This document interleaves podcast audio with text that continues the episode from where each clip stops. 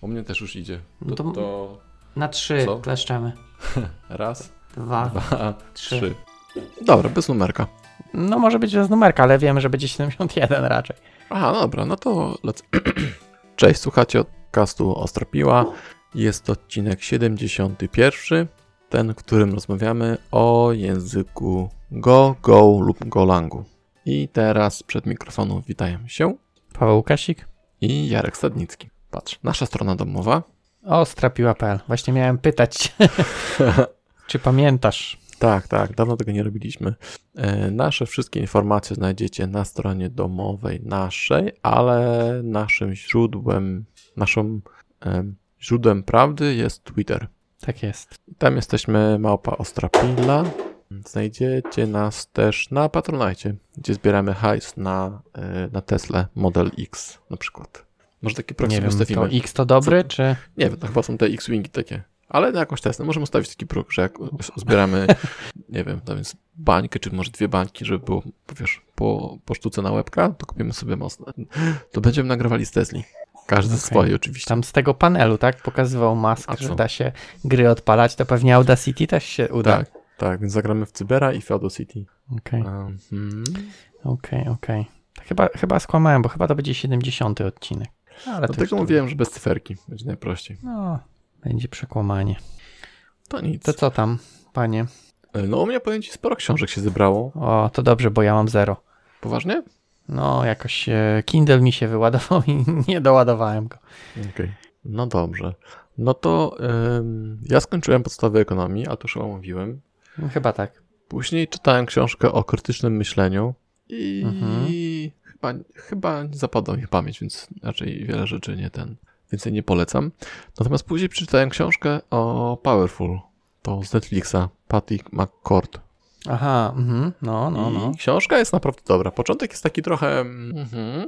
Natomiast cała książka... Ja bym całą, całą książkę tak, że kochajmy się jak bracia, liczmy się jak Żydzi. Mm-hmm.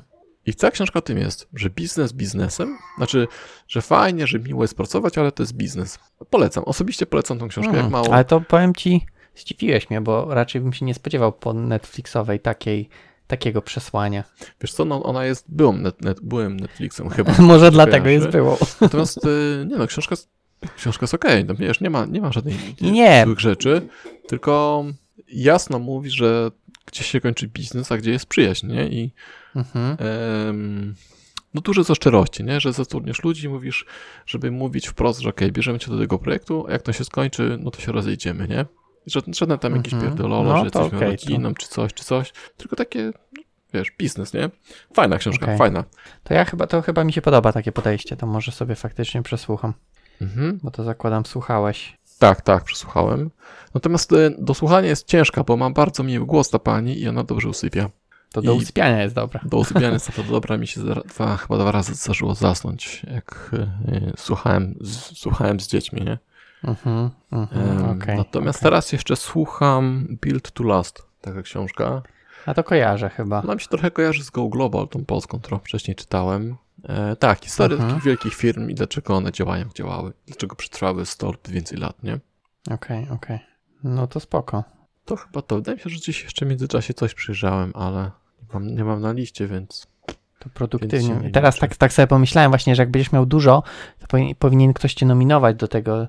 Tego teraz nie wiem, czy widziałeś, jest na Twitterze, że tak, tak. Rzuć okładkę i nominuj ludzi. Ale, ale ja, ja nie Dostałeś? jestem w, w łańcuszki, tak.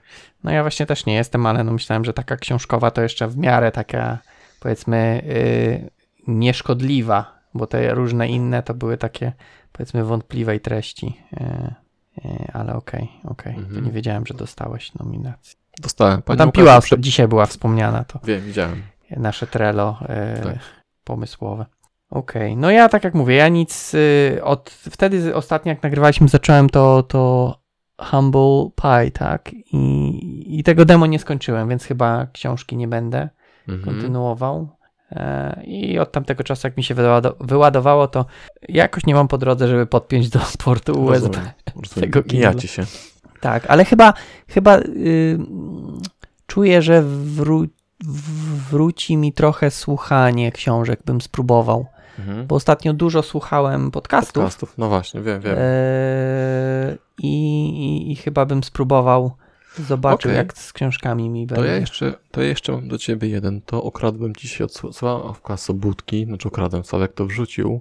Mhm. Um, nie wiem, czy nie będzie zbyt taki, zbyt um, niskopoziomowy, jeśli chodzi o budowę człowieka i psychologię, takie rzeczy. Sławek co idzie. To, to mhm. jest y, podcast nagrania pana Andrew Hubermana. On jest nerwowy. O, jest, on jest takim gościem, on jest doktorem, mhm. chyba ma jakiś dyplom, wiesz, taki naukowy. I tutaj jest jak poprawić mózg i to się nazywa Huberman Lab Podcast. Chciałem sobie to posłuchać, jeszcze nie zdążyłem, ale to jest właśnie o mózgu, o tym jak działamy chyba i tak dalej, jak się, wiesz, lepiej działać, nie? Huberman? Także, Huberman, tak, wrzucimy już, nie, zaraz ci mogę wysłać linka, a wrzucimy to oczywiście w ten, nie? Huber, mam, Huberman Lab Podcast. Tak, o właśnie. Mhm. No dobra, na, na razie. Patrz, jeszcze go nie, nie zrobiłem. Dobra. O, nie dużo odcinków jest na razie, ale okej. Okay. Tak. To chyba jest świeży. Tak, a ja włączę nagrywanie. O, starting, recording. Aha, na dobra. Skype'ie. Tak, no trudno. A, no a czy, ale przecież nie wrzucamy już wideo, to. No, wrzucamy to, będziemy wrzucali takie inne wideo, nie? Pełne. Aha, no okej, okay, no może, to coś tego się. E, okej. Okay. No może, ale to spoko, mm-hmm. nie ma problemu. No, e, no dobra, to, to sobie posłucham. To, to bym sobie chciał tak przesłuchać podcastów, a tak powiem ci, że no jakoś dalej jestem anty. Słucham muzyki albo ten, a... Mm-hmm.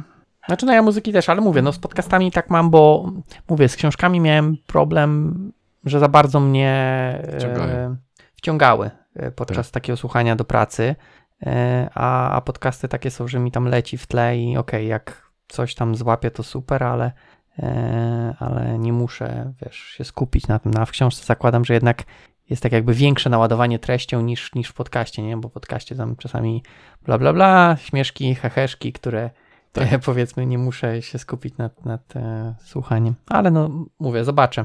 Tak mi ostatnio naszło, że może to Ahaję skończę słuchać, mm. e, bo przecież nie skończyłem tam, e, chyba na czwartej części skończyłem.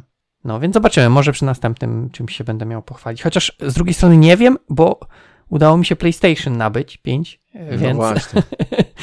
Więc może jednak, że tak powiem, nie będę miał czasu na, ja na słuchanie. Ja powiem szczerze, przy aktualnych cenach kart graficznych myślałem, żeby kupić sobie jako drugą konsolę, żeby mieć jeszcze więcej rzeczy do grania, bo jak hmm. patrzę na ceny tych trzydziestek, po prostu to jest, to jest taki żart, to co się dzieje, jest, jest masakra, nie?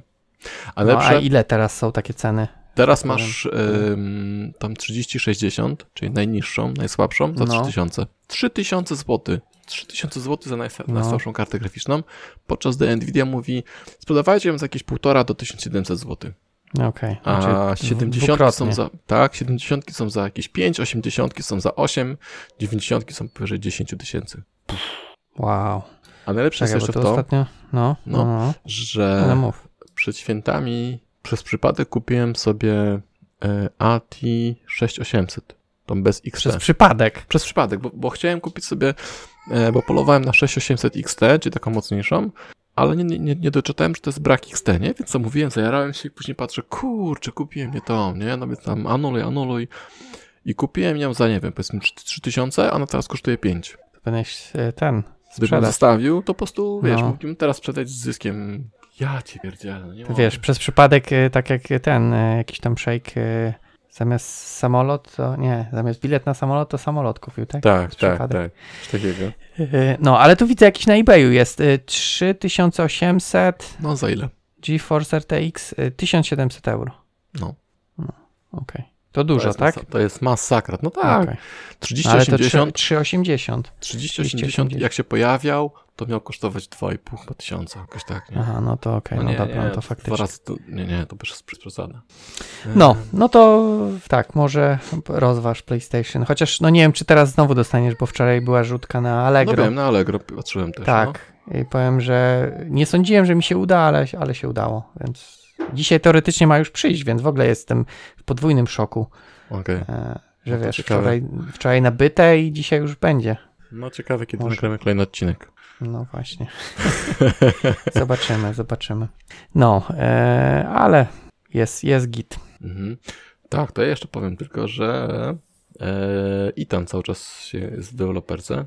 Mhm. I to, co ostatnio nagrywałem, nawet dwa odcinki, takie wideo o tym usuwaniu konta. Dużo płaczesz. Dużo płakałem, tak. Jeszcze mam taką, takie zdjęcie sobie zrobiłem, jak się bawiłem e, tymi barwnikami e, do jedzenia. Takie mhm. sobie czerwone zrobiłem, że mam to spożywcze właśnie, że jestem poobijany, więc może kiedyś wykorzystam to zdjęcie ze smutną miną. Okej. Okay. Tak, więc ja cały czas zapraszam do, do Itana. Jak się nie spodoba, zawsze możecie usunąć konto. Tak, już teraz, już teraz tak, możecie. Tak, tak. Wcześniej trzeba było, e, no niestety byliście ze mną do, do końca życia, ale można to zrobić. Nowe feature'y cały czas powstają. W tym miesiącu będzie raczej więcej feature'ów niż bugów. Mhm, mhm. No i tyle. No i tyle. No to dobrze. To co? Zapraszamy? Tak, tak. Paweł, ty zapraszasz. Tak, zapraszamy do e, wysłuchania. A, a jak jestem hamem?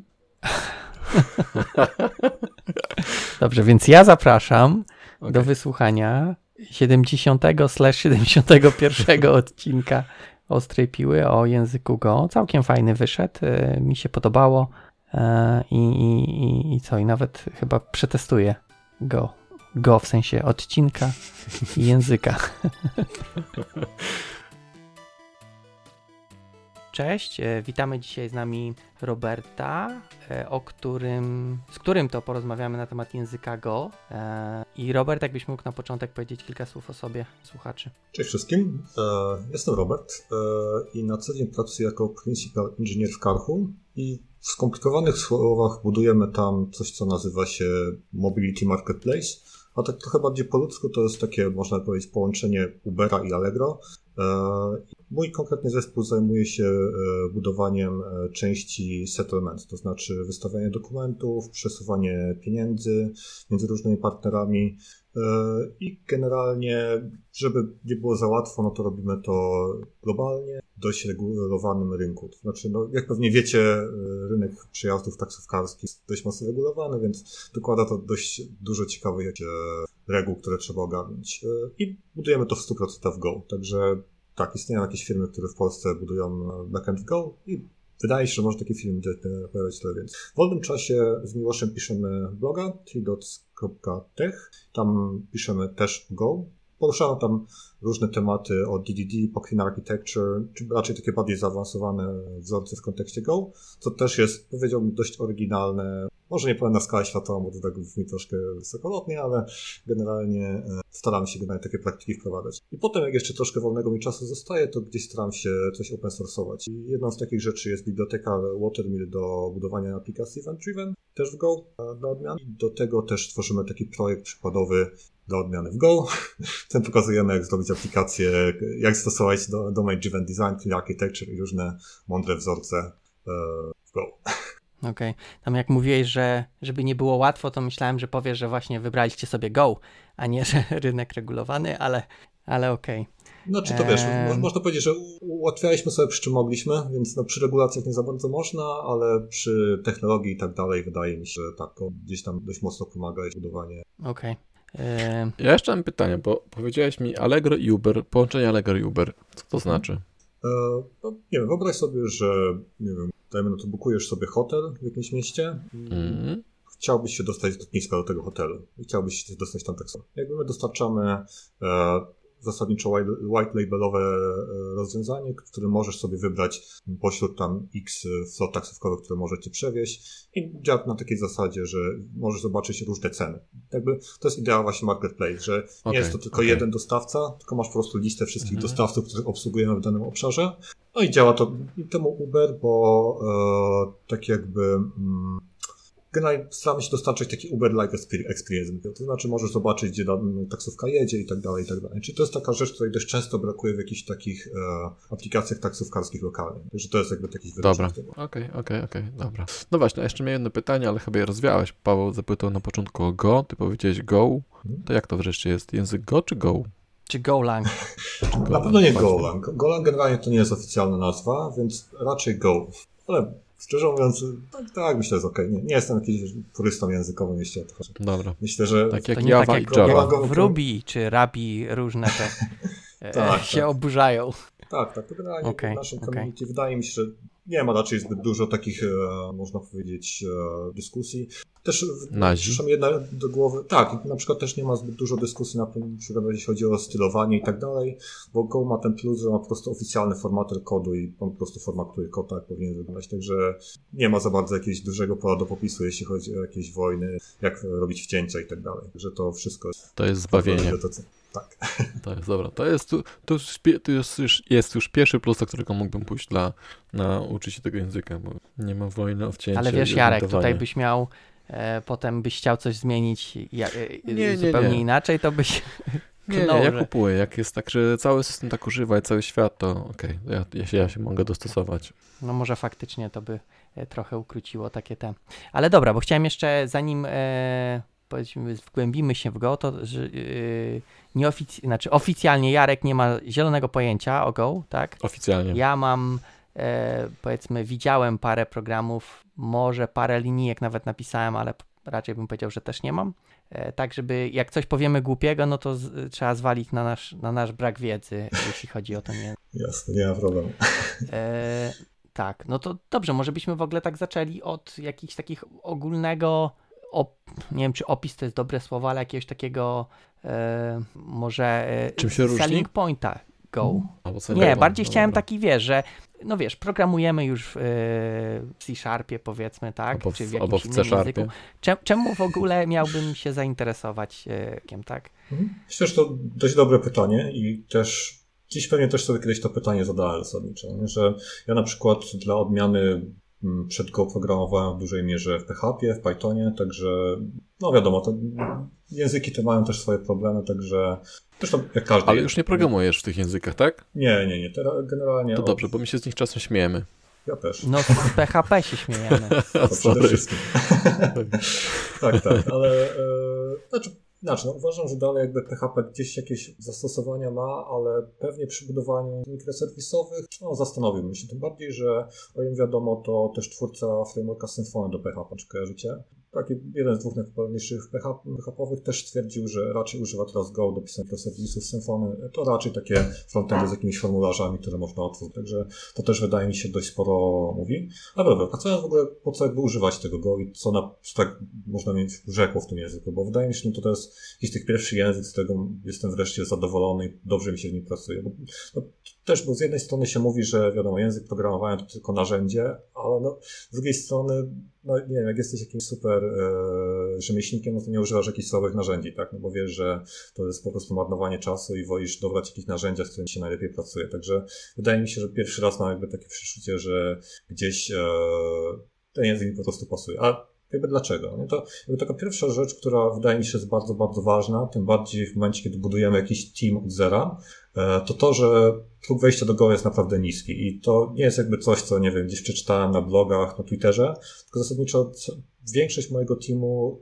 nie pracowała wcześniej w ogóle w Go. W sensie przychodzą, przychodzili z Java, C-Sharpa, Pythona i różnych technologii i zasadniczo bardzo szybko byli w stanie rzucać na produkcję jakieś zmiany i jestem w stanie zaryzykować, że po dwóch tygodniach byli w stanie już pracować bardzo wydajnie w tym języku i nie czuli jakiegoś, jakiejś wielkiej bariery. Także wydaje mi się, że no, nie, nie, nie ciężko mi sobie wyobrazić, że na przykład jak to programował w Pythonie czy P H P, nie wiem, pokazałby mi ktoś C-Sharpa albo Java i okej, okay, pograły w tym tak szybko problemów. Także to jest na pewno dość duży plus. Eee, drugi plus jest taki, że no, Go jest dość szybkim językiem, można powiedzieć, jako że to jest kompilowalny język, to okej, okay, nie jest może tak szybki jak C plus plus czy Rust, ale no nie oszukujmy się, dla większości zastosowań to jest w pełni wystarczające. Także jest on dużo dalej, dużo szybszy niż, znaczy inaczej, na pewno jest on dużo bliżej do C plus plus czy Rusta niż do Pythona. Także może nie należy się do jakiejś aplikacji czasu rzeczywistego, bo garbage collector i te sprawy. To dość ważna rzecz swoją drogą, że nie musimy się za bardzo martwić e, alokacją i tymi śmiesznymi rzeczami. E, I tak, to jest kolejny plus. Kolejny plus, który wydaje mi się... Konrad Kokosa czasach... właśnie ma czkawkę, no. Tak. Kolejna rzecz, Go jest naprawdę łatwy w deploymencie, w sensie Go nie ma żadnej maszyny wirtualnej, nie ma żadnego interpretera. Go jest w pełni statycznie kompilowany, także jedyne co musisz wypluć to binarkę, która nie potrzebuje nawet lili, żeby działać.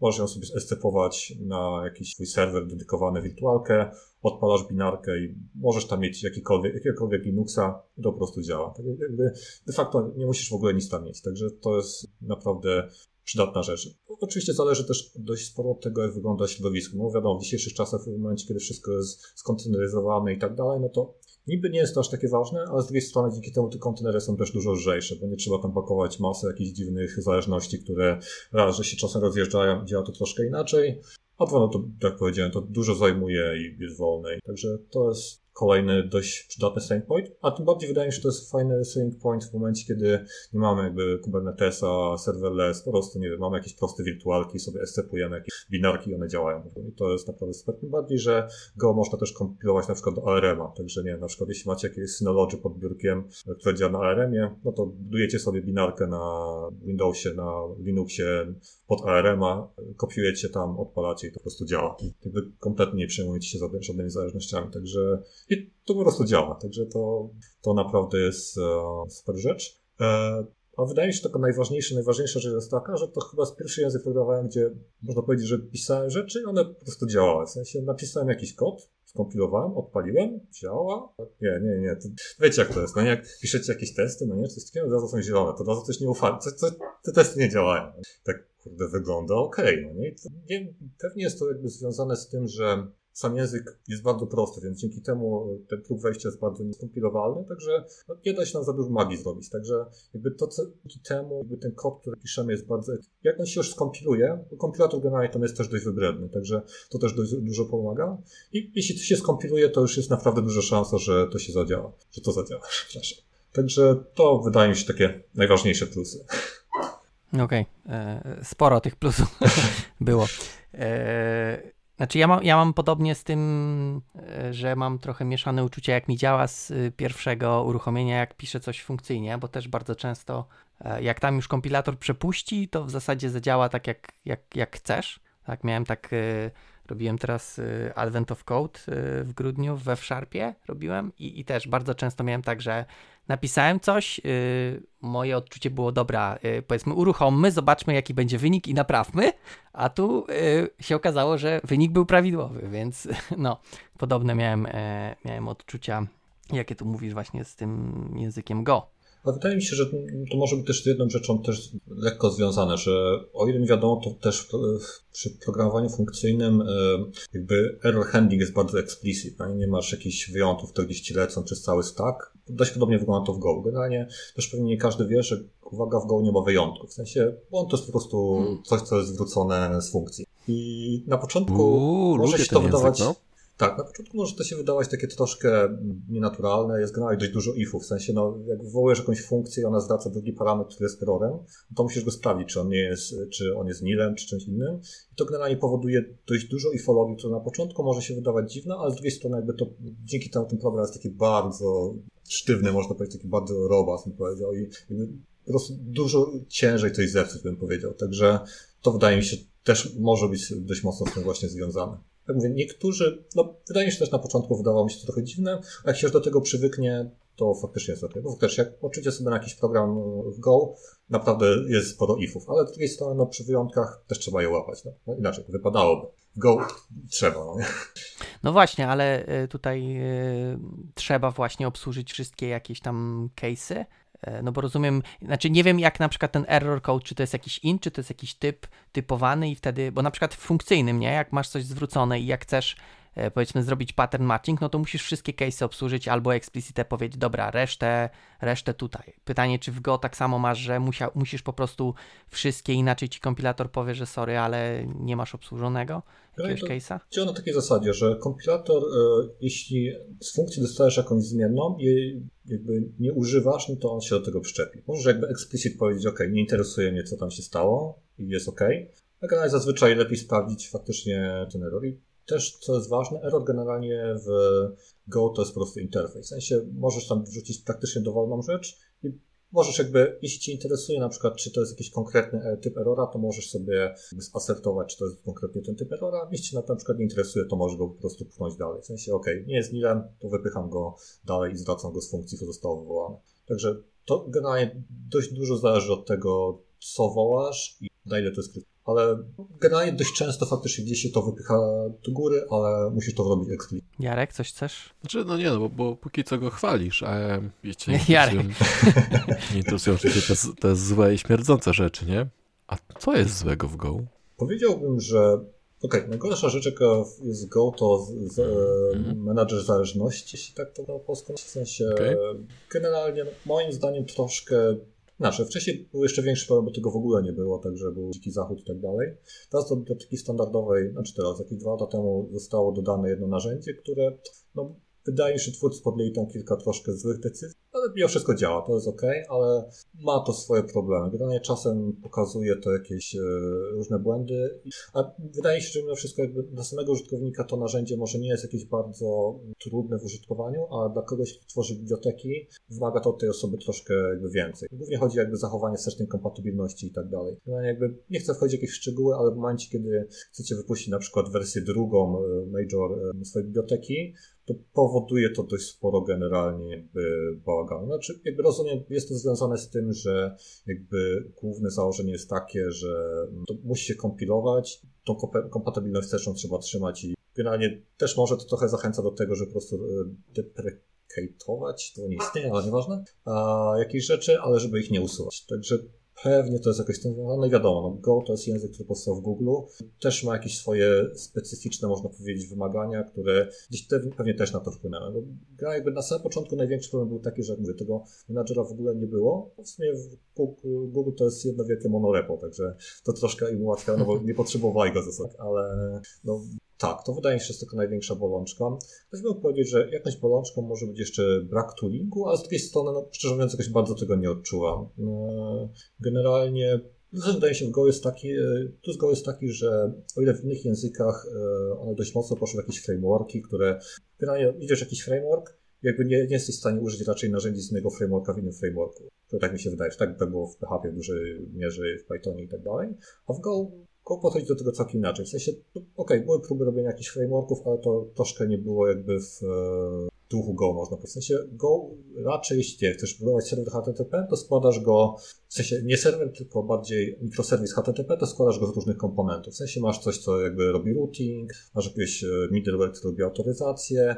Te rzeczy jakby one, biblioteka standardowa dostarcza jakby takie bardzo wysokopoziomowe interfejsy do tego i ludzie już mogą sobie implementować jakby poszczególne rzeczy. Także wydaje mi się, że to jest dość okej i to troszkę pewnie pomogło jakby dużo szybciej zbudować ten tooling. Bo jednego wiadomo, do innych języków programowania tooling powstawał przez, no może nie dziesiątki lat, ale dość długi czas jednak, a w Go no, na pewno dość dużo jest do nadrobienia, ale wydaje mi się, że właśnie dzięki te, takiemu bardzo modularnemu podejściu dużo bardziej się to jakby zeskalowało. W sensie jakby pojedyncze osoby były w stanie robić dużo mniejsze bloczki, wystarczy to zasadniczo poskładać w całość. Mhm. Trochę jak w reakcie, tak? Który masz pewną dowolność, możesz poskładać i wziąć to, co lubisz najbardziej.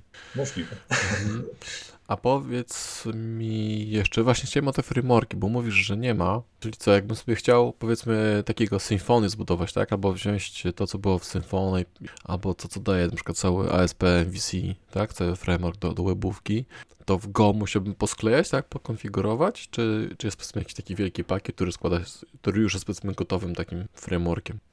Generalnie pytanie, czego byś potrzebował, no nie? W większości przypadków, no to inaczej, pytanie, czy robisz jakby taką faktycznie aplikację, wielką aplikację webową, czy mikroserwisy, bo w momencie, kiedy robisz mikroserwisy, no to naprawdę nie potrzebujesz zbyt wiele, no potrzebujesz jakiś router, potrzebujesz mhm. pewnie mhm. coś, jakąś abstrakcję na bazę danych, żeby ci troszkę pomogło, czy to mhm. będzie jakiś O R M, czy jakiś taki S Q L-owa biblioteka, zależy generalnie od...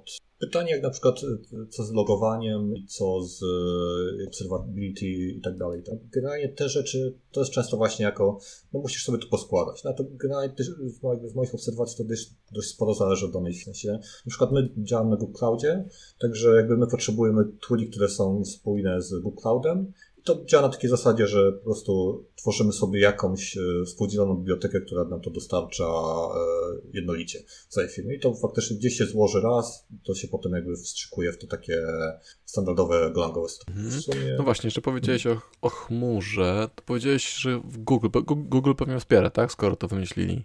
Tak, no ale to generalnie no wszystko wspiera, można powiedzieć, golangę. Generalnie każde środowisko, gdzie odpalisz jakiś system operacyjny zasadniczo wspiera Golanga. No bo...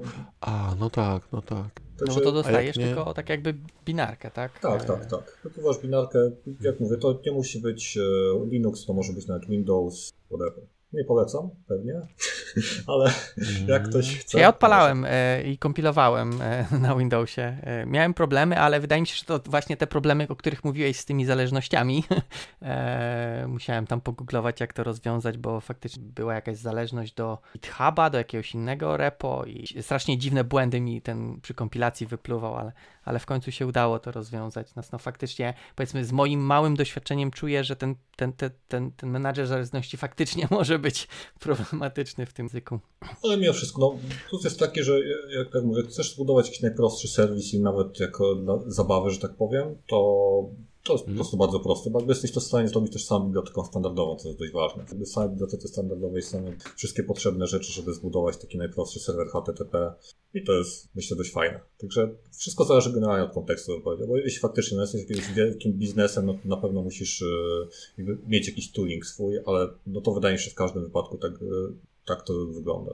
No właśnie, tylko pytanie tutaj przy tym toolingu, bo Bo ja tak, tak jakby przed, przed naszą rozmową, moja wizja tego języka to była właśnie bardziej do takich rzeczy, powiedzmy bardziej do logiki biznesowej, bardziej do tych mikroserwisów może, natomiast jakbym faktycznie chciał zbudować aplikację biznesową działającą yy, w sieci, to raczej no właśnie nie spodziewałbym się, że też bym musiał sobie zrobić cały ten framework, nie? Którego teraz powiedziałeś, że nie ma tych frameworków. Z racji tego, że tak jakby no chciałbym się skupić tylko tak jakby trochę wyżej niż e, no na poziomie frame, budowania frameworka. Znaczy to może brzmieć źle, że znaczy to nie jest na tyle, że musisz zbudować framework, tylko no musisz po prostu połączyć kilka bloczków w zależności od tego, co potrzebujesz. Także to nie jest jakaś wielka rzecz, tylko tak mówię, musisz po prostu wiedzieć, jak, które rzeczy tam połączyć. No, wydaje mi się, że dobrym, e, dobrą pomocą przy tym są właśnie takie repozytoria, jak my tworzymy z Miłoszem, gdzie jest jakiś cały przykładowy projekt, który w pełni działa, który można sobie odpalić w dockerze lokalnie i zobaczyć, jak to jest wszystko posklejane, że tak powiem. Tak mówię, tam nie ma jakiegoś, to nie jest naprawdę jakaś bardzo duża ilość kodu, także okej,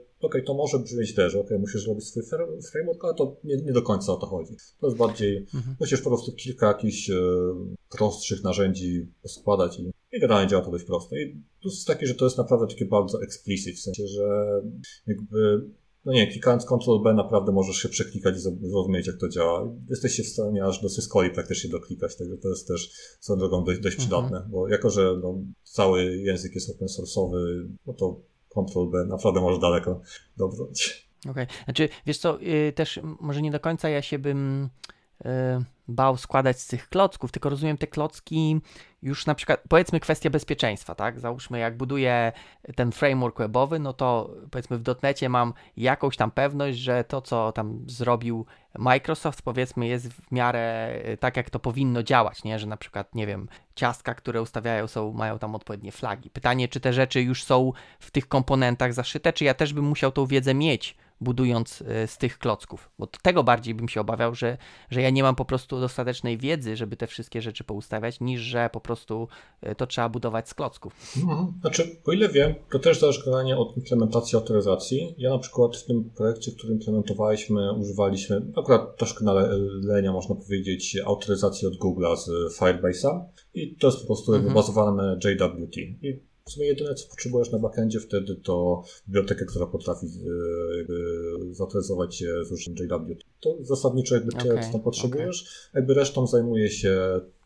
frontend, który gdzieś dostarcza te wszystkie rzeczy. Także tak, ale o ile mi wiadomo, są jakieś biblioteki, które ogarniają to tak bardziej yy, tradycyjnie, w sensie, że nie wiem, masz jakąś bazę danych, gdzie trzymasz userów, masz jakieś cookiesy i tak dalej, to wydaje mi się, że coś takiego istnieje, ale szczerze mówiąc nie budowałem czegoś, także też ciężko mi się odnieść. Wydaje mi się, że nie pamiętam jak ta biblioteka się nazywała, ale była jakaś biblioteka do tego, ale nie jestem w stanie powiedzieć. No w porządku, to mhm. nie, nie jest istotna konkretna nazwa. Okej, okay, czyli, czyli dobrze rozumiem, że tak jakby te klocki już mi ogarniają, ja tylko muszę po prostu z nich zbudować E, Okej, okay. No to nie brzmi tak to źle.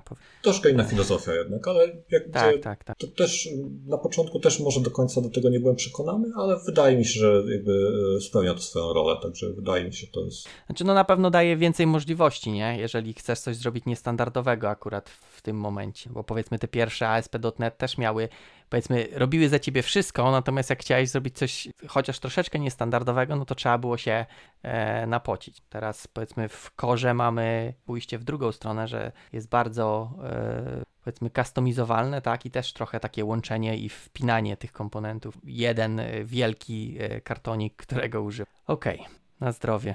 Ja ziewam, nie piję kawy. A ziewa. Czas, ciężka sprawa. To jak się ziewa, to trzeba dni. Otworzyć, bo to wiesz, że za mało tego tlenu w mózgu. Ale nagrywamy, to nie będę przecież do kamery tutaj, wiesz, paszczy szczerzył. Potem na, taką naklejkę dasz. Yy, dobra. Yy, Jeszcze ja mam... takie pytanie no. w ogóle początkowe, nie? Bo tutaj no. ciu, ciu, ciu, wszystko wiemy, ale w ogóle czy ten Go to jest bardziej obiektówka, czy bardziej funkcyjny? No właśnie też miałem, mam to pytanie. Jak, czy tam jest jakiś y, paradygmat y, z angielskiego enforcowany, czy można... O kurde, enforce. Y, Generalnie... Y, dowolnie? Powiedziałbym, że bliżej raczej, znaczy nie można pewnie powiedzieć, że jest to język obiektowy, bo nie ma tam de facto czegoś takiego jak obiekt. To bardziej się opiera na straktach. W sensie, jak kiedyś ja nie wiem, mhm. z jakimi językami mieliście do czynienia, chociaż w C-Sharpie też są abstrakty, nie? Jakby, nie, no są struktury, tak, tak, tak. Jakby generalnie, no to one, można powiedzieć, działają jako obiekty, z tym, że Go jest o tyle inne, że, że każdy typ może mieć metody. Także możesz mieć na przykład jakiś typ, który jest intem i może mieć jakieś metody na przykład swoje. Także jeśli masz po prostu strakta z prywatnymi fieldami i publicznymi fieldami i masz do tego konstruktor, no masz de facto taki obiekt. Także ty, czysto teoretycznie to nie jest język obiektowy, ale w praktyce możesz pisać obiektowo. Hmm. No i co, i tworzysz obiekty, przekazujesz do siebie jako parametry, mówisz tam e, klasycznie klasa silnik, obiekt silnik, obiekt koła, obiekt auto, tak? Budujesz to w sobie, czy to raczej... Jesteś, jesteś w stanie okay. coś takiego zrobić, z tym, że największa różnica jest taka, to obecnie hmm. moim zdaniem jest dość pozytywna, to jest brak dziedziczenia. W sensie można robić coś, co się nazywa, co się nazywa embedding. W sensie różnica jest taka, że jeśli embedujesz sobie jakieś rzeczy, to w sensie w momencie, kiedy dziedziczysz, to coś, jakby zależność może być dwukierunkowa. W sensie klasa dziedziczona może, że klasa... Poczekaj, poczekaj, poczekaj, poczekaj. Poczekaj, zróbmy z tego, zróbmy z tego bezstresową rozmowę rekrutacyjną. Proszę nam powiedzieć. Czym się różni? Tak, tak. Embedding od dziedziczenia, tak? Tak. Znaczy nie, bo ten embedding to tak z samej nazwy to tak, takie trochę jak kompozycja, tak? Kompozycja, czyli, tak, tak, tak. Czyli, że, no ale to tak jakby rozumiem, że kompozycja nie jest w żaden sposób, no w sumie dziedziczenie też nie jest narzucona przez język, tylko tak jakby po prostu zgodnie z tym, co, co tak jakby tworzysz, to sobie te obiekty osadzasz jeden w drugim, tak? I, i tak jakby z tego obiektu nadrzędnego masz dostęp do tego, które, którego embedujesz, natomiast w drugą stronę nie masz, tak? Czyli, że nie, ten embedowany w ogóle nie wie, tak, że jest w czymś osadzony. Natomiast przy dziedziczeniu teoretycznie te metody wirtualne e, i różne inne można by teoretycznie z bazowego wywołać coś, co jest zdefiniowane w klasie, która podziedziczyła, tak? Ale nie wiesz o tym też. No też nie wiesz, tak. Też nie, nie wiesz. Tak. Z tym, że no, Go jest troszkę uproszczone, jeśli o to chodzi. W sensie mm, mhm. nie ma jakichś e, magicznych, e, przynajmniej w P H P były jakieś takie dziwne, magiczne metody. Jakieś, gra jakby jest, powiedziałbym, dość ograniczona ilość rzeczy jakby. E, w sensie metoda może być albo publiczna, albo prywatna zasadniczo.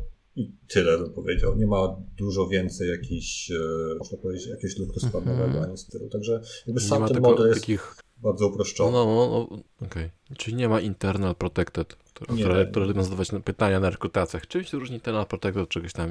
Tak, tak. To... Ja nigdy nie jedno wiem. Jest, jedno jest wewnątrz assembly widoczne, a drugie... drugie... No i ale proszę. No, ale, public, ale dobra, no ale jakbym, jakbym, jakbym chciał mieć metodę, która jest publiczna, w, bo, bo rozumiem, tam są moduły, tak, w tym Go, tak? Jakbym chciał mieć metodę, które, którą mam dostępną w moim module, bo mam więcej klas, natomiast nie chciałbym jej wystawiać na zewnątrz, to da się coś takiego zrobić? W sensie tak, tak, tak, tak, konsumentów mojego modułu, modułu bym nie chciał, natomiast no wewnątrz tak, tak. chciałbym. Tak, tak, tak. I to jaka to będzie? To będzie prywatna, czy to robisz no działa, public tak, private? Go to wygląda dość zabawnie, bo nie ma zasadniczo słowa kluczowego public private, tylko jakby te prywatne po prostu zaczynają się z małej litery. Także takie ciekawy pomysł, ale działa. A, czyli musisz wiedzieć potem. Konwencja. Okay. Okay, I konwencja. Co też ważne, okay. jakby scope tej prywatności jest zasadniczo na poziomie modułu. W sensie jakby na poziomie twojego modułu, jakby rzeczy prywatne są na, prywatne na poziomie modułu. W sensie jakby jeśli masz moduł jakąkolwiek rzecz, mm-hmm. to ona okay. jakby ma do tego dostęp. Także to też jest jakaś taka drobna różnica. Też jest z drugiej strony jakieś uproszczenie, ale no spełnia to generalnie jakby swoją rolę enkapsulacji. Bo z reguły faktycznie kiedy coś chcemy enkapsulować, no to chcemy ten kapsulować jakby za, od konsumentów, którzy, których mamy poza naszym modułem. Modułem. No ma to nawet sens. Okej, okay, okej. Okay. I co też dość ważne, przynajmniej też ciężko mi się odnieść do innych języków, ale o ile na przykład w P H P z tego co pamiętam, no to raczej nie zostawiało się na przykład takich funkcji bez obiektu żadnego, to w Go to jest dość częste. W sensie, okej, okay, potrzebujemy po prostu jakąś funkcję, to piszemy, mamy funkcję, jest okej. Okay. Także też jakby nie musi mieć obiektu globala? do wszystkiego. Czyli, że tak jakby tak poza jest... Globalne. Taka powiedzmy właśnie jak w funkcyjnym, tak, że masz funkcję tak, tak, tak. Albo w Pythonie w module. I... W Pythonie też tak się dość często no tak, robi, tak, że tak, po prostu mm, są... Tak, tak. W C, zasadniczo, no, w C też tak można było zrobić. Dokładnie. Właśnie miałem mówić, że zasadniczo no, takim dużym uproszczeniem można powiedzieć, że Go to właśnie takie połączenie trochę Pythona i C właśnie. Hmm. Tylko raczej z zabraniem tych trochę lepszych części. Hmm. Czyli, czyli pointerów nie ma, tak? Rozumiem. Awesome. ale, na szczęście nie ma, ale na szczęście nie ma arytmetyki na pointerach, także też. Aha, okej. Okay. czyli A są wskaźniki tak. na void? Nie ma voidów. Ale są nile, wskaźnik na nil. Są nile. Yy... No właśnie, Ta, to też trochę, tak. trochę dygresja. A czym się różni, czy, czy to jest tylko jakaś taka nazwa, że null i nil, to są te same rzeczy, tylko inaczej nazwane? Tak, tak, kogo po prostu to nazywa tak. nil. Nie wiem czemu, ale... A czemu? No właśnie. Masz wiesz, jeden bajt mniej.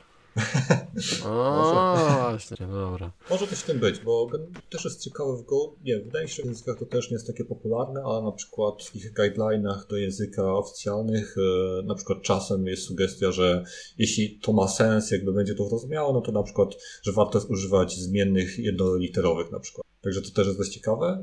To też zależy od, oczywiście od przypadku, ale no w niektórych przypadkach to ma jednak sens. Czasem jednak po prostu, jeśli byłyby to jakby jakieś pełne, pełne... Wyrazy, tak? Wyrazy, tak.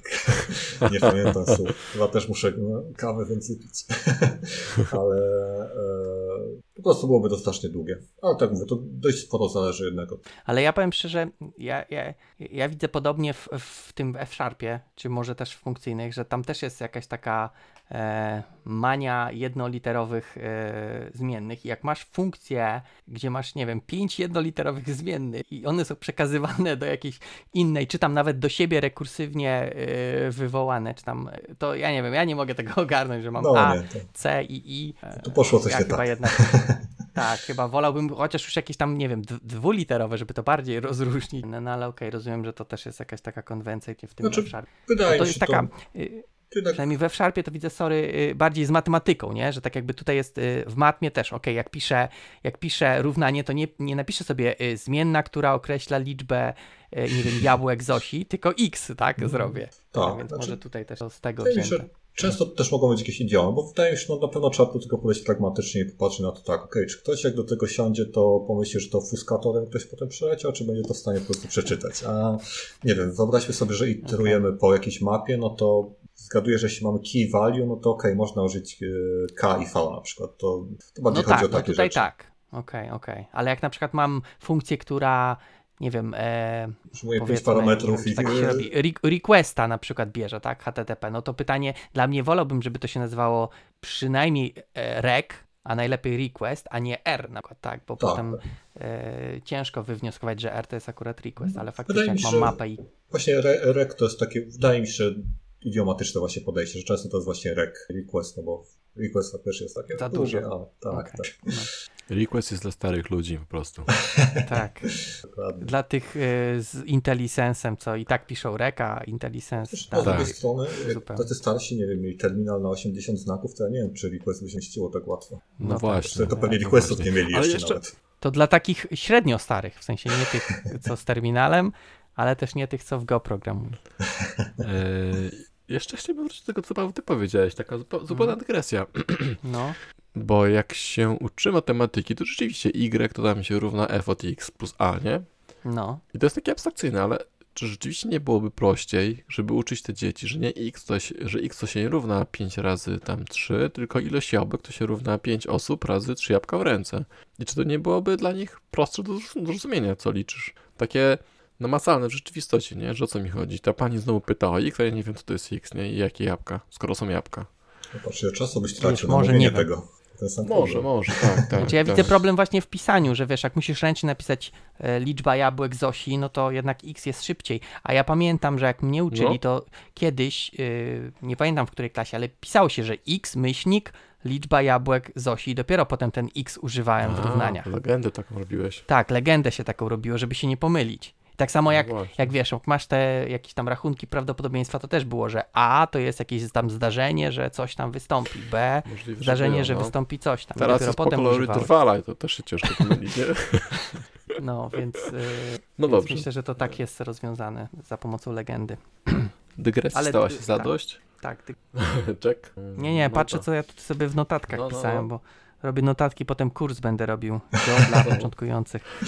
O, wiedziałem. E... Traktywa. Eee.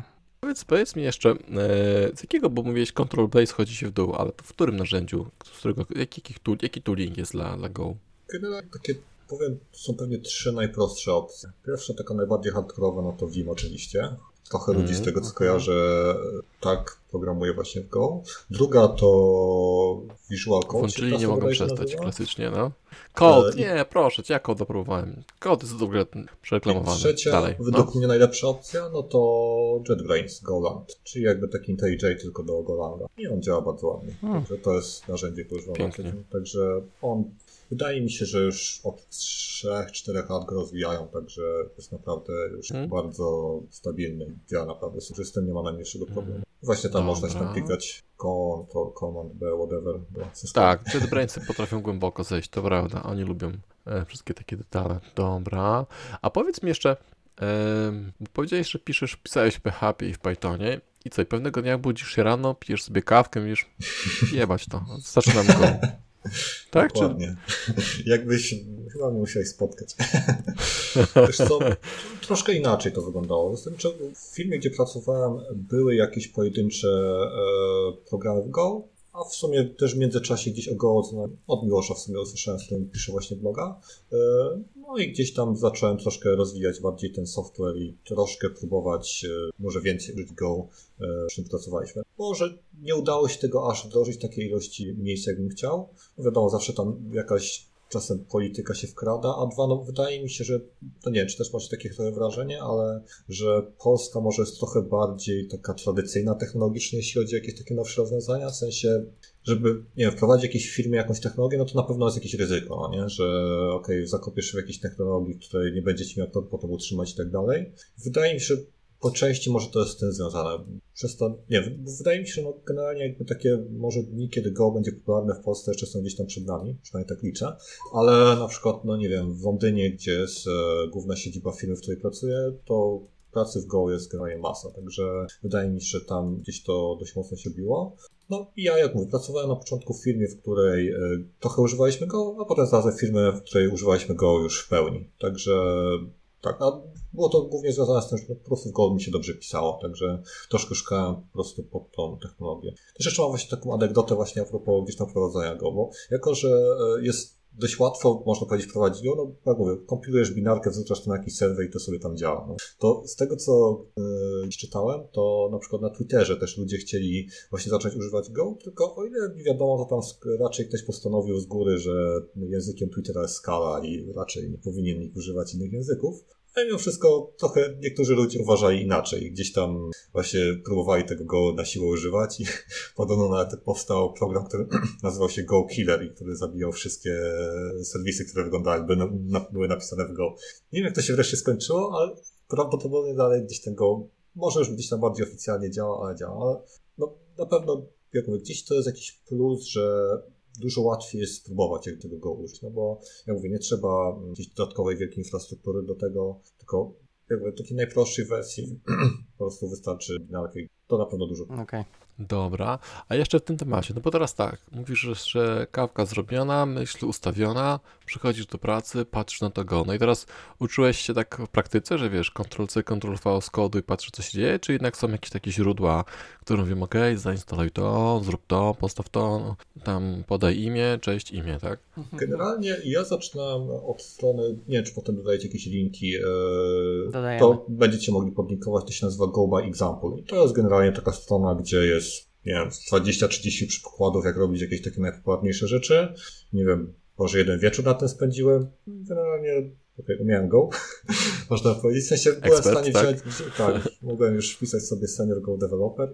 Okej, okay, wiadomo, to aż tak nie wygląda, ale byłem już w stanie wziąć jakąś bibliotekę i zbudować jakiś serwer H T T P i robić jakieś podstawowe rzeczy. Także jak mówię, jestem w stanie zaryzykować, że jeśli ktoś umie programować i poświęci sobie wieczór na tą stronę Go by Example, no to już coś sobie w stanie jestem. Jest sobie w stanie, że wydaje to jest dobra droga, gdzieś, żeby zacząć. Sporo tych hmm. example. A powiedz mi jeszcze... Myślę, że one są dość krótkie, to też jest dość ważne. W sensie to nie są jakby jakieś całe aplikacje, tylko to jest bardziej, jeden example jest bardziej na jeden ekran, także nie jest to coś, czego nie hmm. można naprawdę przerobić. A powiedz mi, jak ma się Go z wielowątkowością i taką przetwarzanym, sproszonym na, na tym? O, tak, tak zajebiste do właśnie, tego. To chyba jest właśnie yy, ten killer feature też, tak? Bo tak mi się wydawało, że jest wbudowana usługa już w język, tak? Dość łatwo o tym zapomnieć, bo zasadniczo no, w wielu przypadkach to biblioteka.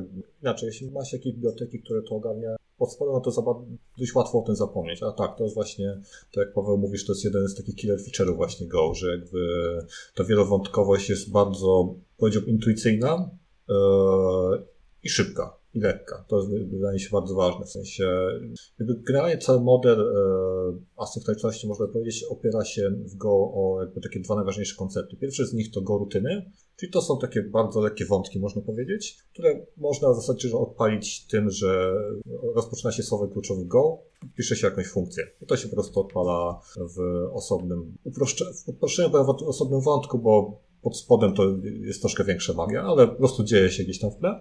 Jakby do komunikacji z tymi wątkami yy, używa się czegoś, co się nazywa channelem. I to jest taka, nie wiem, kolejka uproszczona w, w pamięci. W sensie otwierasz sobie channel, możesz go przekazać sobie do tego wątku, do go rutyny. Tak będzie, to myślę, będzie to bardziej poprawne, do tej go rutyny i możesz coś sobie wysyłać na ten channel. I jak ktoś na przykład, czy wyobraźmy sobie, że nie wiem, masz jakieś do przetworzenia, yy, nie wiem, milion czegoś, to odpalasz sobie, nie wiem, sto tysięcy go rutyn i wysyłasz milion czegoś na te channele. I one sobie to mielą i masz jedną go rutynę do wysyłania na przykład danych wejściowych, jedną go rutynę do wysyłania danych, jedną go rutynę do wysyłania danych wejściowych, drugą go rutynę do wysyłania, do odbierania danych wejściowych. I w sumie tyle.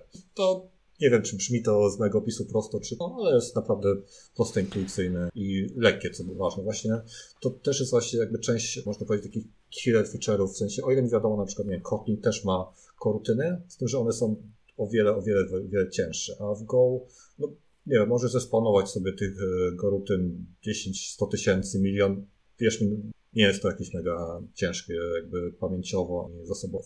Cyberpunk dalej będzie w tle działał.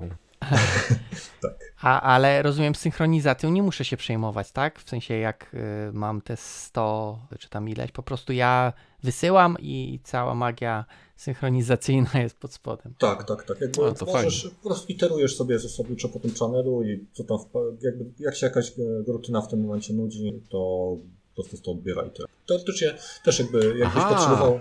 Masz dostęp do jakichś loków i tak dalej, ale to nie jest jakby polecana metoda synchronizacji, bo ona, to, kto z lokami pracował, to wie, że jak troszkę więcej tego się nazbiera, to zaczyna się robić z tego dość spore piekło. Jeśli chodzi o channele, to jest to bardzo, bardzo, bardzo naturalne. Po prostu to wydaje mi się, że jest właśnie jedna z lepszych rzeczy tego, że po prostu jest bardzo naturalne i jakby łatwiej. Mhm. Czyli to działa tak, że masz tę kolejkę miliona elementów i tworzysz tam, ważne, tysiąc rutyn, tak? I mówisz, żryjcie, tak? I nie musisz się martwić, tak, która tak, będzie co, co brała. No, no. I one po prostu e, forem no, sobie potem iterujesz. Mhm. Czyli taki paralel, paralel loop. Trochę tak, jak C-Sharpie. Znaczy jakby tak, paralel tak, zasadniczo, paralel jest jakby cała funkcja, którą masz. Jak tam wrzucisz, to mm-hmm, mniejsza o to, mm-hmm. czy to będzie jakieś I O, czy to, to jest też na przykład super właśnie jakimś I O, czy to. Tak samo też mi jeszcze przyszło do głowy, że przypomniało mi się, jak w Pythonie się robiło takie, że Boże, koszmary mam dalej mm-hmm. potem. A w Go to naprawdę, nie właśnie. No, no, wydaje się, znaczy wydaje się, na pewno tak jest, no to jest dość sporo powiązane jednak z tym, co robi Google. W sensie oni potrzebowali też jakiegoś, czegoś do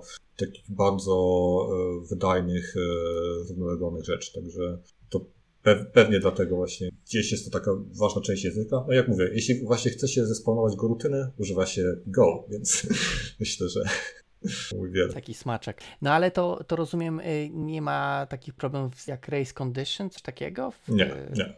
Jakby generalnie można powiedzieć, że rutyny są thread safe, więc coś tam wrzucasz, coś z tego czytasz, nie musisz się tym kompletnie przejmować. Po prostu iterujesz sobie po tym i tyle. Brzmi trochę zbyt pięknie. No właśnie, właśnie, no.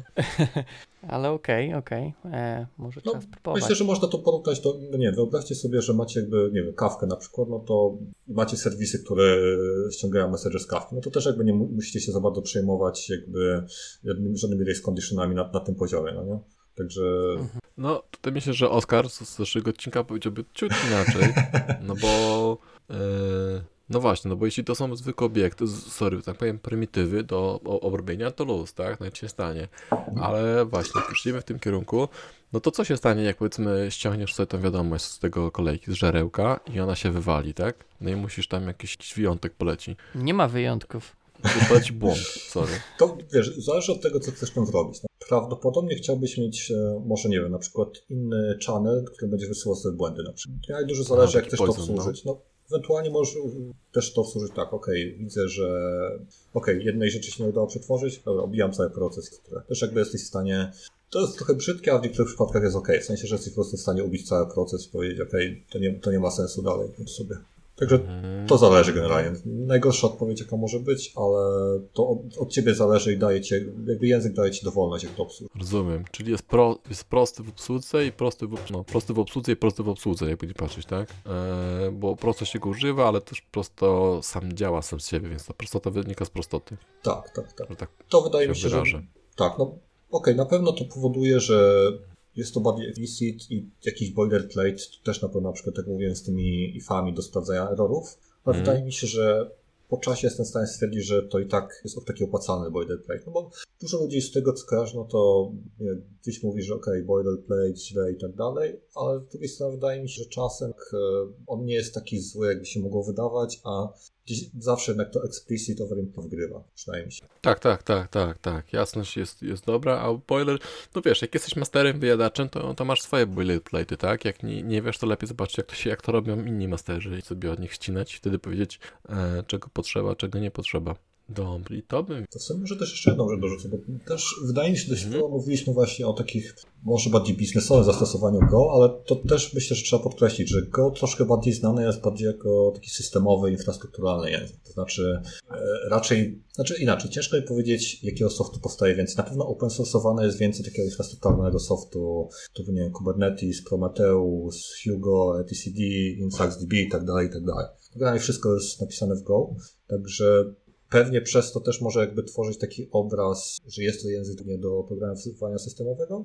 No jak mówię, no co najmniej jedna firma istnieje, która buduje soft taki biznesowy w tym, ale nie wiadomo, no nie jesteśmy jedyną, która taki soft, że to też wydaje mi się, że dość warto właśnie, na przykład, nie wiem, wydaje mi się dobrym przykładem może być ten Twitter, o którym mówiłem, Uber, Google oczywiście, bo im wiadomo, no Facebook coś, bo im się wiadomo, to chyba nawet Microsoft coś w Go, jest tego sporo. A powiedz mi jeszcze, taka też, ty jesteś z jakiego miasta? Z Krakowa. Z Krakowa.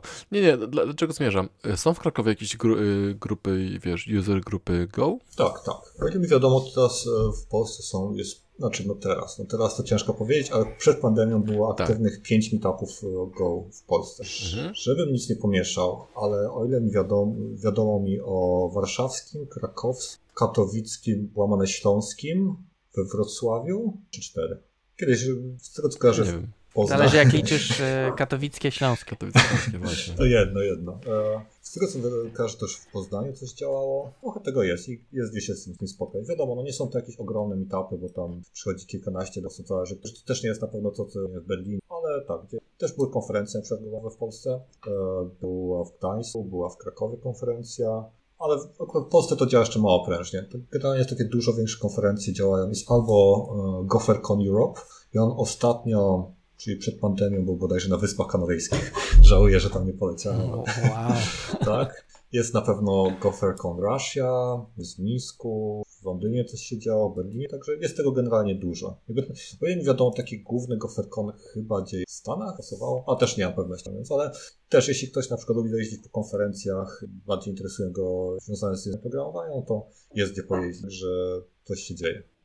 A jeszcze inny temat, ale też oczywiście z językiem. A jak z testowaniem? Są już jakieś, wiesz, moki gotowe, frameworki, czy też trzeba wszystko samemu dziobnąć? Znaczy, biblioteka standardowa dostarcza dość, jakby, inaczej powiem, dostarcza wszystko, co potrzebne, a wszystko dodatkowe mhm. to biblioteki. Tak, są generalnie różne biblioteki. Wydaje się, że jakby najważniejsza mhm. biblioteka, jaka jest potrzebna, to biblioteka do asertu, tych asertów. I Nazywa się to, taka najbardziej popularna nazywa się test i coś chciał. I to wydaje się, że jest taki standard, że generalnie praktycznie każdy tego używa. Poza tym, no to nic więcej nie trzeba zasadniczo. Jakby takie, jakby samo odpalanie testów i tak dalej, no to to działa z pudełka. On, można je odpalić równolegle i można tam różne magie robić, także po, poza tą biblioteką mhm. do setów nic więcej nie jest potrzebne. A powiedz mi, yy, bo mówisz, powiedziałeś tak, że formatowanie jest z pudełka, tak? W zasadzie język wymusza to. Trochę też o tym lintowaniu, też, czy lintowaniu, no o tym, jak się, że wartości powinien sprawdzać, tak, z funkcji. Musisz powiedzieć, że sprawdzam, albo że okej, okay, wiem, ale ich ignoruję. Yy, czyli on trochę wymusza. I teraz to, co mnie zastanawia, trochę naokoło, czy jak są te, te takie paczki, tak, mówisz, że ta, ta biblioteka standardowa wiele dostarcza. I czy, wiesz, jak uczysz się, powiedzmy, z przykładów, tak? My, my, my dotąd Microsoft i mówimy, ok, biorę Microsofta i będzie działać, tak?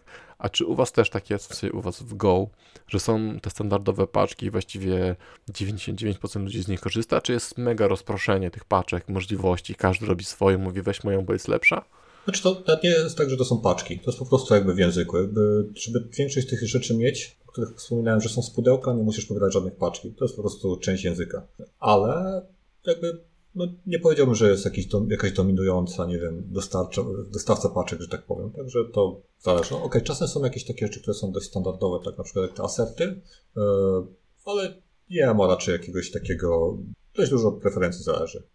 A często to jest dość tak, że no nie wiem, na przykład Uber dostarcza jakąś fajną bibliotekę do jednej rzeczy, na przykład, nie wiem, jakiś, to nie chcę mówić no name, ale jakaś po prostu osoba gdzieś tam zrobi jakąś fajną paczkę i to ona też jest takim de facto, de facto standardem, także to jest takie bardziej rozproszone, poza tymi rzeczami, jak mówię, które są częścią biblioteki standardowej, bo to jest taka największa część. A, ale tej standardowej na przykład nie, nie mogę wymienić, tak, w sensie, bo tu tak patrzę sobie na przykłady i hmm. powiedzmy mam ten pakiet, tak, F M T do formatowania, tak? I tam jest na przykład printline. Czy jakbym na przykład ktoś zrobił lepszego printline'a, to żeby go użyć musiałbym w swojej aplikacji wszędzie zamieniać ten fmt.printline na no. noname.printline? Czy da się jakoś tak jakby podmienić, że teraz zamiast tej standardowej paczki użyj tej lepszej, noname'owej? Znaczy no to musisz robić bardzo explicit, w sensie po prostu importujesz sobie inny moduł i używasz innej funkcji. I to jest jakby okay. nie ma Czyli nie musiałbym ma wszędzie mamy. zamienić, tak? W sensie tak, tak, musiałbym tak. wszędzie pozamieniać. Okay. Praktyce, no, A to dobra, nie jest bo... jakiś wielki problem, mm-hmm. ale jak mówię, plus jest taki, że to jest takie bardzo implicit. Po prostu okej, okay, używam funkcji z takiego package'u, że to jest akurat standardowa biblioteka, to przypadek, no nie? To równie dobrze mogła być jakaś biblioteka. Po prostu okej, okay, importuję sobie inny package. Jak interfejs jest ten sam, to zmienisz, zmieniasz jedynie ścieżkę importu. To zasadnicze tyle. To jak, jak już jestem przy tych przykładach, bo tak sobie patrzę na te, tego Go by Example i pewnie ja źle widzę, ale czy, czy Go ma trzy rodzaje przy... Bo widzę na przykład const num job równa się pięć, jobs dwukropek równa się... I jeszcze strzałkę widzę czasami, strzałka to... czyli mniejsze, mniejsze i, i, i minus. Strzałka to prawdopodobnie widzisz właśnie wysyłanie coś na channel, o którym wspominałem. W sensie jeśli chcesz coś wysłać A, do tego channelu, okay. to używasz strzałki, albo ewentualnie okay, możesz też okay. nasłuch- na przykład, no, może nie nasłuchiwać, to nie jest dobre słowo, ale może na przykład e, pobrać zmienną z, kole- z, tej, z tego channelu. Także to jest to. E, jeśli chodzi o przypisania, no to... E, to największa różnica jest taka, że czasem po prostu używa się dwukropka przyrówna się, a czasem się nie używa. Jakby w dużym uproszczeniu, mm-hmm. no to zazwyczaj się go używa. Okej, okay. czyli tu jak jest const nam job równe pięć, to co, powinien być też dwukropek, nie, nie, nie. Tak? Tam, tam nie, akurat tam nie. Okay. Nie chcę jakoś przekręcić jakby jakiej, jaka jest tego zasada, ale ten const prawdopodobnie jest zdefiniowany poza jakby funkcją. To w takim dużym uproszczeniu... No jest w mainie jakby... tak naprawdę. Dobra, to nieistotne, ale czyli rozumiem, tak, że teoretycznie są dwa rodzaje, tak? W sensie tak, tak, ten tak. równa się i dwukropek równa się, czy tam wal, wal, wal... To generalnie chodzi operator. o scope, można powiedzieć. W sensie, jeśli na przykład y, iterujesz po jakiejś zmiennej w forze i chciałbyś na przykład napisać zmienną, którą masz scope wyżej, w sensie poza tym forę, znaczy ja raczej chciałbyś mhm. mieć zmienną, o tak, taką samą zmienną w forze, y, która jest poza jej scope'em, ale bez napis- nadpisywania tej zmiennej, która jest wyżej. To jest na tej zasadzie. Hmm, okej. Okay, okay. I to jest jakby plus taki, że okej, okay, to jak już wiesz, jak to działa, to jest to zbudowane na takiej zasadzie, że można uniknąć jakichś głupich, wiesz, że kopiujesz coś z jednego miejsca do drugiego, podmieniasz jakiś scope poza tym i kompilator ci to też może wychwycić do miejsca, bo po prostu jakby to jest bardzo jakby zdefiniowane, w którym kropku możesz użyć. I prawdopodobnie jak robisz coś głupiego, to kompilator ci powie, hej, chyba, także... Okej, okay, okej. Okay. To, to jest jakby... Okay, ja pamiętam, że właśnie w P H P te nadpisywanie... Dolar i często było w pętlach i, i potem nie działały tak jak tak małe. Okay. No tutaj takim trochę Pascalem jedzie, bo w Pascalu z tego co kojarzę też właśnie było dwukropek równa się. Już nie pamiętam czemu, jak, jaka była różnica, ale jak mówię, tu właśnie o to chodzi. To taki pragmatyzm powiedział, jakby zabezpieczenie się przed jakimiś głupimi błędami, żeby kompilator wiedział, czy ktoś jest pełno rozumiał. W Pascalu to chyba tylko było dwukropek równa się, nie? Tak. A teraz A chyba jeszcze... w Pythonie ma być ten, ten też dwukropek równa się, tak? Jakiś ten, e, że można, on jakoś właśnie inaczej będzie działał, że będzie można przypisać w, w ifie chyba, że będzie w ifie można przypisać i, i użyć, bo wcześniej nie można było, chyba coś takiego było. Ten, no to go już można. E, tak, że z tym będzie można. Ale Jarek, coś chciałeś? Tak, ja chciałem zapytać, bo mówisz, że to się statycznie kompiluje do f- f- wszystko i sporo rzeczy jest w tej paczce, e, którą się buduje. To jak które są pliki wynikowe? Co jakieś, no powiedzmy jakieś takie mniej więcej dwadzieścia megabajtów, czyli jak na binarkę powiedziałbym dość sporo, no ale faktycznie jeśli wszystko linkujesz statycznie, no to ciężko jednak, żeby było inaczej. No, okej, jeśli masz jakieś binarki C, no to plus jest taki, że faktycznie gdzieś oszczędzasz, no a wydaje mi się, okej, okay, no nie oszukujmy się, dwadzieścia megabajtów w dzisiejszych czasach, no to nie jest problem. No na dyskietkę nie wejdzie. Więcej. Na dyskietkę nie, ale Johnny Mnemonic spokojnie w bani zmieści aplikację Go. Mhm. Okej, okay, no to jest spoko, to rzeczywiście mało, tak sobie myślę o tych wszystkich dockerach. Znaczy, a, a właśnie, to jeszcze tak, może w tym no. temacie, czyli on rozumiem, tam linkuje tylko to, co jest używane, tak? Nie, że wszystko, wszystko na przyszłość. Tak jak serwis jest ciut większy, no to... Tak? Taki tree shaking robi, wywalam z biblioteki to, co jest niepotrzebne? Pewnie tak. Nie wgłębiałem się w to nigdy, ale tak, no na pewno jeśli serwis będzie większy, no to będzie zajmowało trochę więcej. Także po dwadzieścia megabajtów to mówię, to jest do jakiegoś takiego typowego serwisu, ale zgaduję, że nie. Kubernetes ma więcej niż dwadzieścia megabajtów. No, no, no, no, to tak, to tak. No dobrze, dobrze. Czyli... Dobra, no ja, ja na razie nie mam pytań, muszę sobie przemyśleć, ja wszystko wiem. Przemyślę. Ja mam takie pytanie, powiedzmy ja, Jarek ma takie ładne, powiedzmy górnolotne, ja mam takie pytanie, jest jakiś twój ulubiony feature języka Go? W sensie składni, na przykład w Pythonie ja bardzo lubię ten list comprehension, nie? Że można bardzo zwinnie napisać jakieś tam wyrażenie. Pytanie, czy w Go jest coś takiego, co ci szczególnie się podoba? Myślę, że Go rutyny i channele to super rzecz, jeśli faktycznie pisze się jakieś rzeczy na wielu wątkach, to to jest naprawdę super. Jakby na co dzień tego tak nie czuć, ale właśnie biblioteka Watermill, o której mówiłem, do jakby budowania mm-hmm. aplikacji event driven, tam tego jest masa generalnie, bo wiadomo, wydajność i tak dalej, ale jakby dzięki temu po prostu implementacja tego jest bajecznie prosta, także bez tego byłoby strasznie, strasznie ciężko, a też zdarzało mi się jakby pisać kilka programów, które uderzały do dużej ilości jakby serwerów i jakby to legalne, żeby nie było, może już wiedzieć, ale musiałem po prostu uderzyć do dużej ilości serwerów. Też faktycznie wpadały tam jakieś dane wejściowe, wyjściowe i dużo łatwiej się pisało, że no, wydaje mi się, to jest taka ciekawsza rzecz. Okej, okay, okej, okay, spoko. Ale z takich e... rzeczy, które brakuje, mm-hmm. no to faktycznie list comprehension fajnie by było mieć, bo jednak też jeśli faktycznie szukamy jeszcze jakichś minusów, no to niestety też czasem jest sporo iterowania po jakichś mapach i konwersji, w sensie trzeba to zrobić bardzo explicit i czasem też no, jakimś minusem jest to statyczne typowanie, że trzeba jakieś tam rzeczy przekastować i tak dalej, i tak dalej. Także to też trzeba się na pewno spodziewać jakiejś ilości body detector, że to jest. Ale generalnie okay. o ile mi wiadomo, no to też jeśli chodzi o takie brakujące rzeczy, no to bardzo dużo osób generalnie chciałoby generyki i były generalnie masa dyskusji o to, jak to zrobić dobrze. I wydaje mi się, że to były właśnie to wydaje się, że jest okej, okay, że też okay, nie, autorzy nie podeszli tak, a okej, okay, dobra, dajemy te generyki jakkolwiek i okej, okay, język wybuchnie i będzie nieużywalny. Trudno.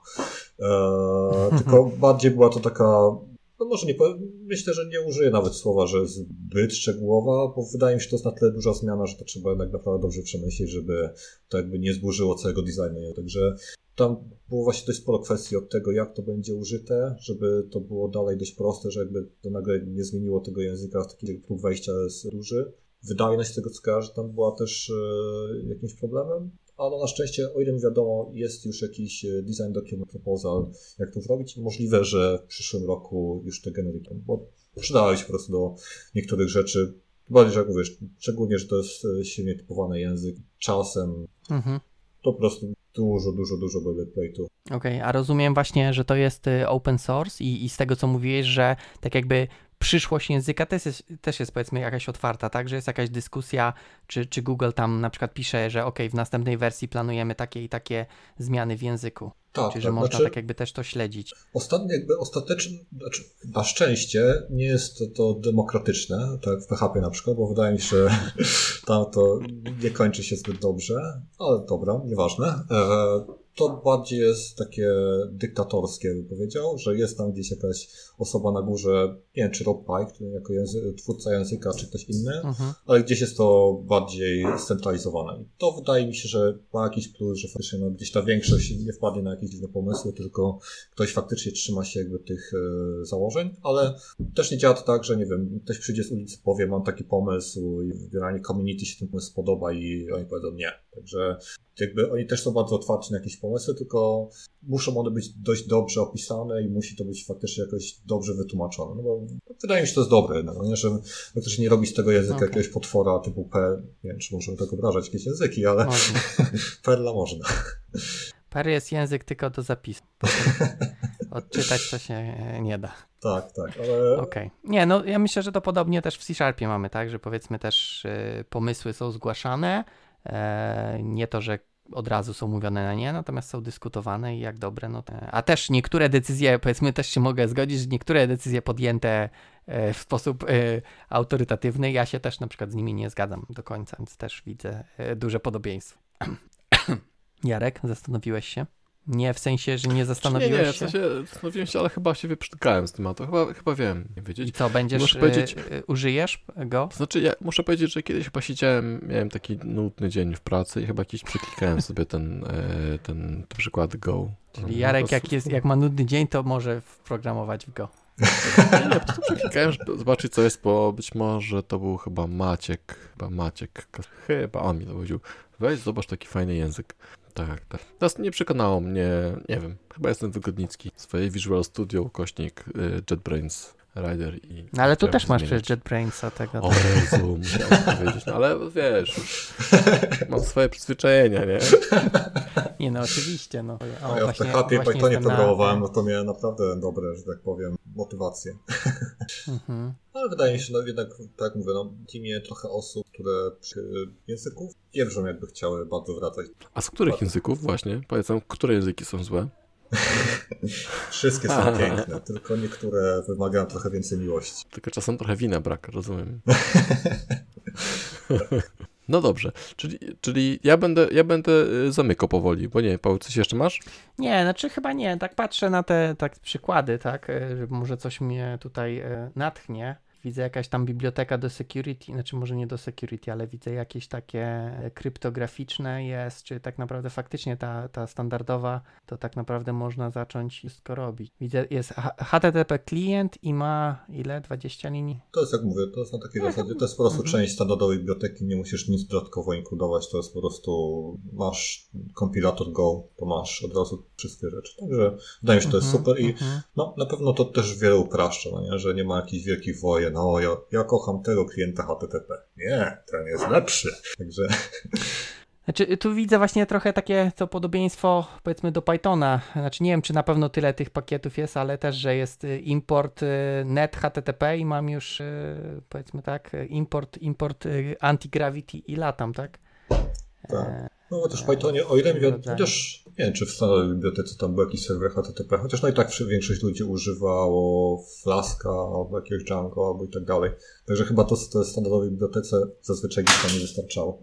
No, ale czy to zależy, co chcesz zrobić. Tutaj w przykładzie, że zwracasz hello yy, z serwera, więc tak jakby wydaje mi się, że Flaska, do, branie do tego to trochę, trochę duże, ale okej. Okay. Eee, nie, ja Jarek chyba też nie mam. No tak patrzę, że faktycznie jest dużo tego i, i fajnie jest, że ta Go by Examples masz od razu, możesz sobie odpalić eee, tak naprawdę, więc można sobie popsuć tutaj ten kod i zobaczyć, jak to działa. Od... I F pięć o, o, naprawić wszystko, nie? F pięć? No, odświeżysz stronę i jest Okej, okay, dobra, faktycznie, no tak, tak. Nawet ja można w Playgroundzie, o ile wiem, każdy, tam jest taki przycisk format, także można przetestować, jak to formatowanie działa. A, możesz, jest, faktycznie. Możesz faktycznie popsuć formatowanie. No to już jest jeden minus, bo ja nie lubię nawiasów otwierających na końcu. No to już. A i faktycznie przepadli. Powiedział mi unexpected semicolon or new line before otwierający nawias. No, denerwuje tam tylko i jednej rzeczy mi brakuje właśnie, chociaż jest ile formater, który gdzieś to usuwa, ale na przykład niektórzy ludzie dają jeszcze nowo, znak nowej linii po nazwie funkcji i argumentach. To tak, a,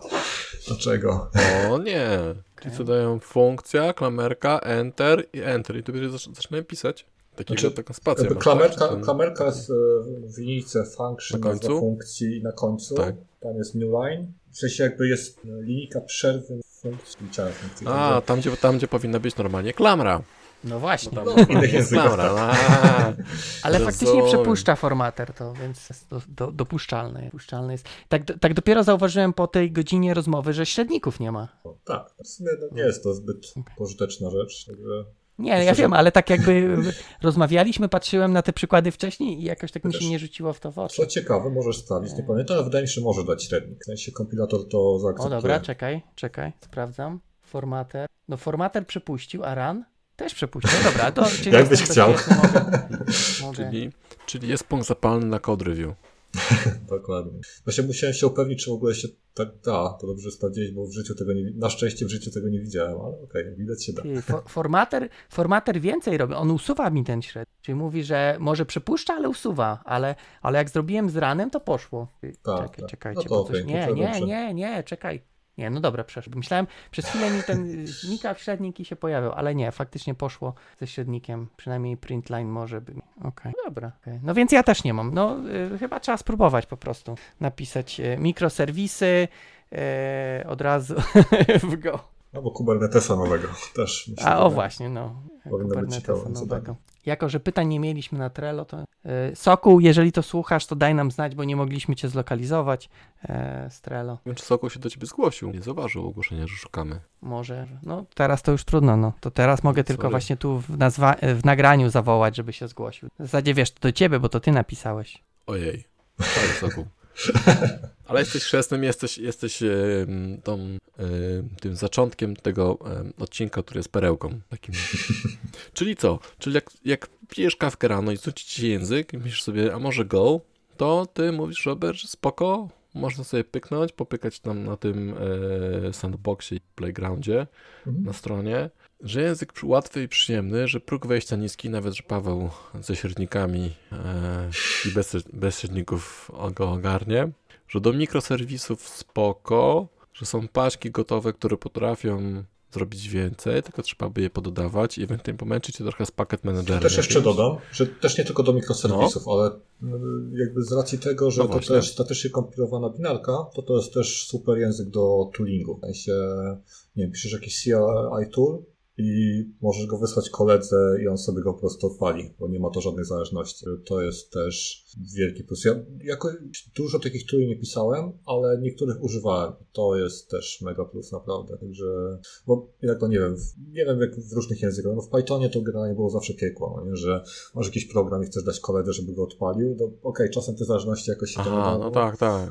Ale wyobraźmy sobie, że nie wiem, piszesz jakąś bardzo zaawansowaną rzecz, która zależy od libc wersji X i kolega ma inny libc, to wybucha, a tutaj masz, wysyłasz z Git, także też jest fajna rzecz naprawdę. Tak. A jeszcze, jeszcze um, są jakieś gry napisane w Go?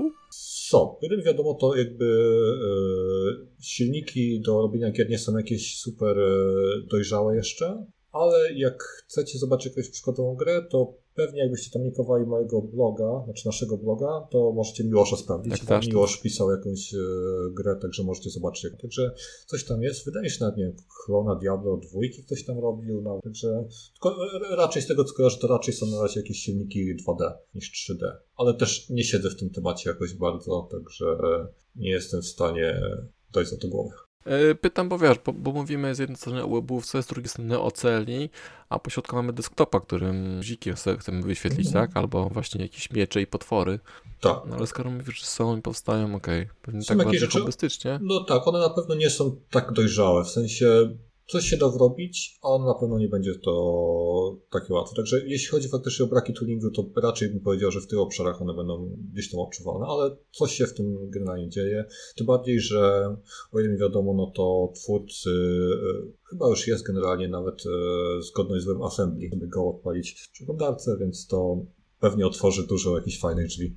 No dobra, ja się przytykałem i e, czyli wiem, że łatwo wejście, że no wejście. Mur, mur, to z Vimem, tak. Wszyscy Vimie. Zależnia. E, tak, tak. Że to, wiel, to wielowątkowość, co powiedziałeś, mi się podoba. E, że ma naturalne wsparcie i że to tak jest tak prosto, prosto. Tak, więc tak powiedziałem, to jest lekkie. To wydaje mi się, że to jest jeden z tych większych plusów, że faktycznie jeśli ktoś robi taką naprawdę jakiś tula, który faktycznie potrzebuje robić takie rzeczy na wielką skalę, to wydaje mi się, że bardzo, bardzo mu rozważył go właśnie z tego powodu. Także tak.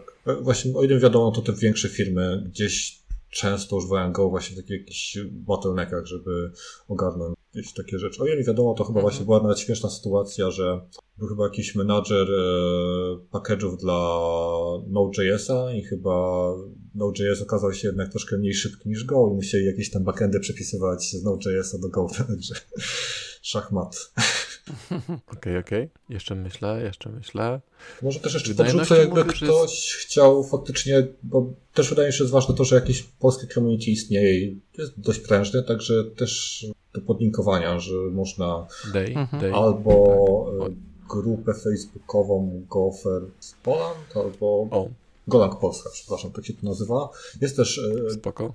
jakby oficjalny Slack golangowy, gdzie tam jest miliony osób i na channelu polskim jest czterysta trzydzieści osób ponad, także wydaje mi piszą, się... piszących na bieżąco? Tak, tak, tak, także to żyje. No to jest ważne, także... nie?